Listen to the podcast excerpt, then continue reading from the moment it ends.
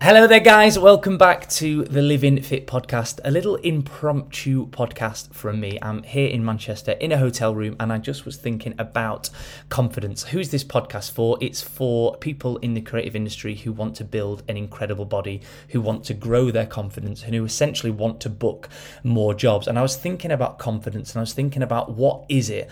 Do you naturally have confidence? Can you build it?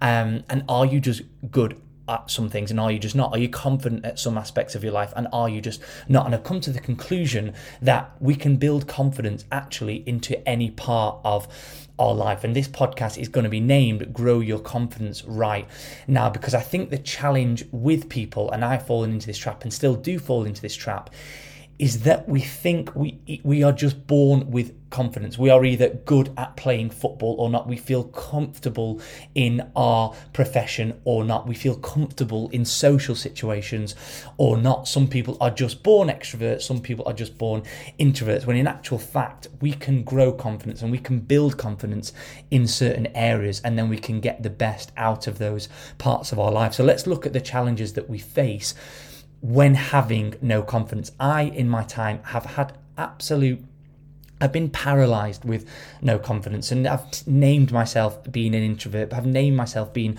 uh, a, shy person. I've gone into auditions and, and felt really uncomfortable and really underconfident in that area. I remember when someone said, like, "Can you come and do this tap audition?" I'd never tapped in my life, and I had zero confidence.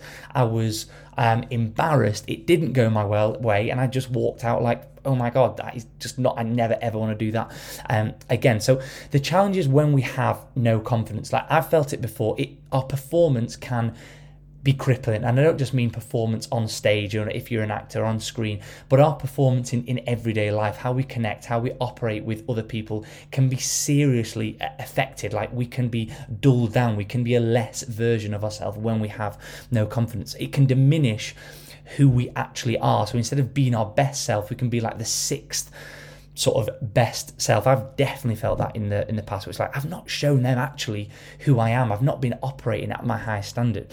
Having no confidence can can restrict our our character. You know we, we can't be again it comes into we can't be our the best version of ourselves. Our actual identity of who we are um, is, is, diminished and is not quite uh, correct when we feel like we have no confidence. I guess like energy and confidence are like a, battery life uh, and if we're low in confidence we, we, we have a low battery so therefore we can't just actually be ourselves. When we have no confidence, people that we surround ourselves with, people that we connect with, don't actually get the best version of you. So you're actually doing yourself a disservice um, when when we have you know have, have no confidence.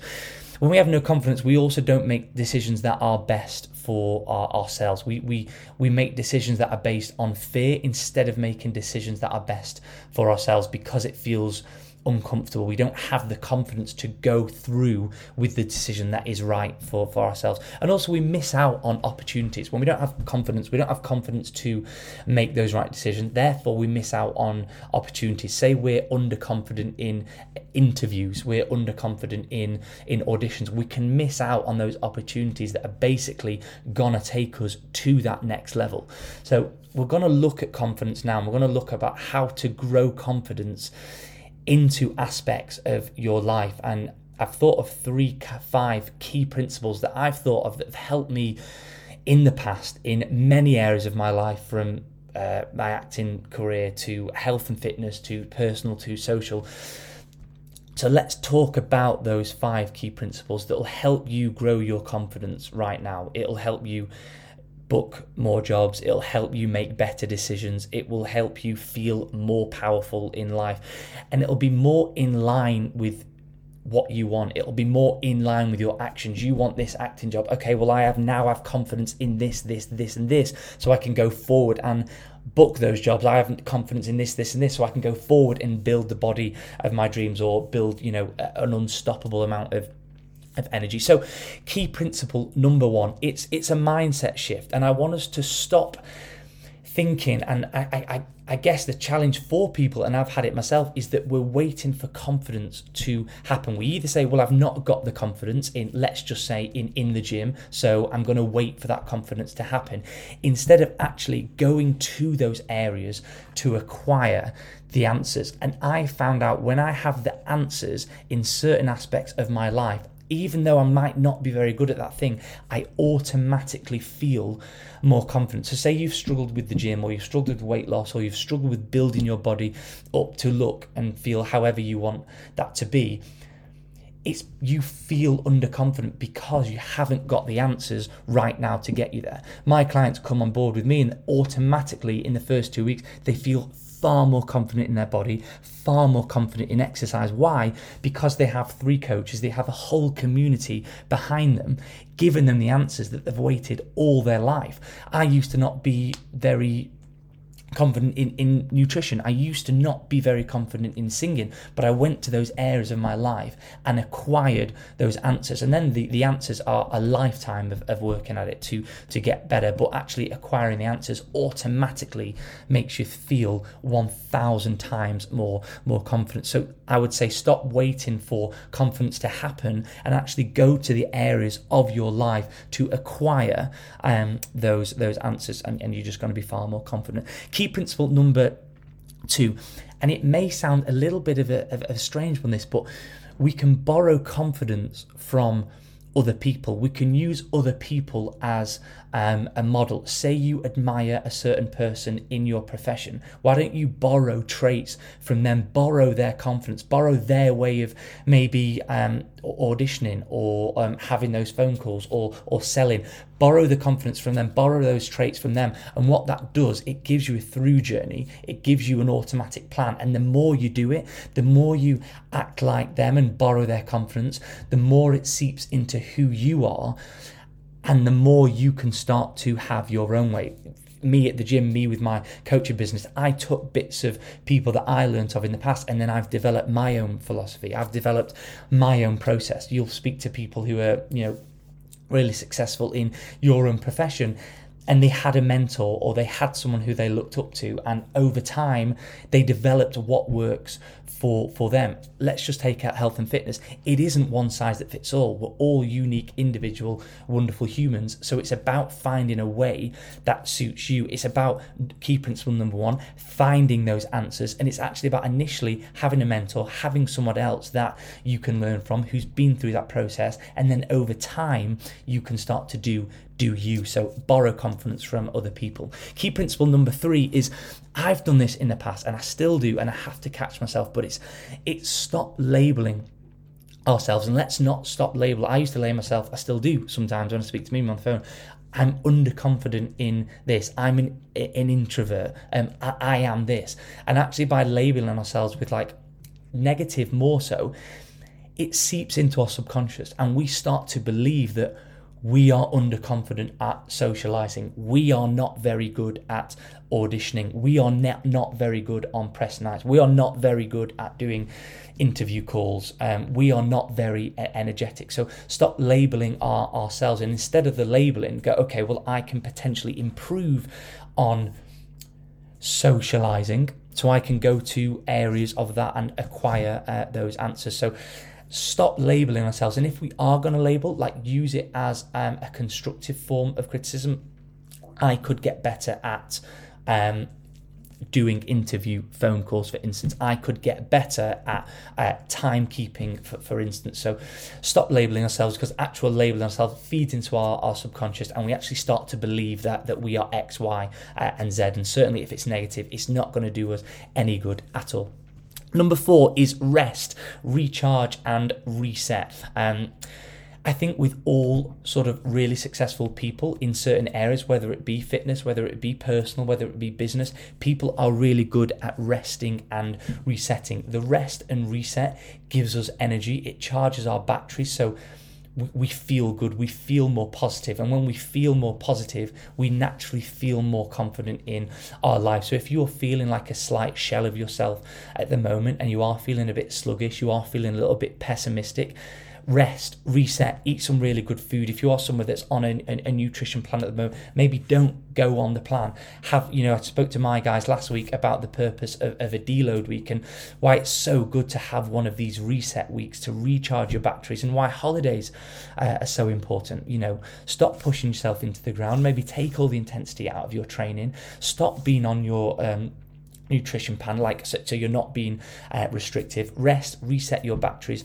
And what this actually is doing and people that are really really good at you know really successful in their personal life really successful in business or in their profession they're really good at knowing when to change gears. And it's funny because a lot of the ensemble boys in uh, beauty and the beast took the mick out of me. When i say give them a push and pull video on instagram and if you go back it's on a reel and it's about getting really good at put knowing when to push and knowing when to pull.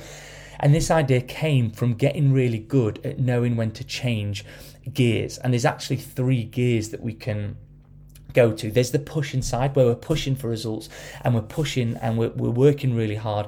Then there's the second gear, which is coasting. We're just sort of coasting along at the moment, and that's really, really good because we're focusing at other areas of our life and we might be coasting with um, our, our fitness, we might be coasting with, you know, our family life, whatever it may be. Then we've got the other side when it's pulling back, and that's the rest, that's the reset, that's the recharging of batteries. And you cannot pull unless you push, and you cannot push unless you pull, um, and you cannot have that thinking time unless you coast for having those periods. So it's get it's getting good at changing gears. Once we get good at changing gears, then we can essentially push for longer or push harder, get better results, and then we can ease off. Um, if you get me, if you've kept up with that.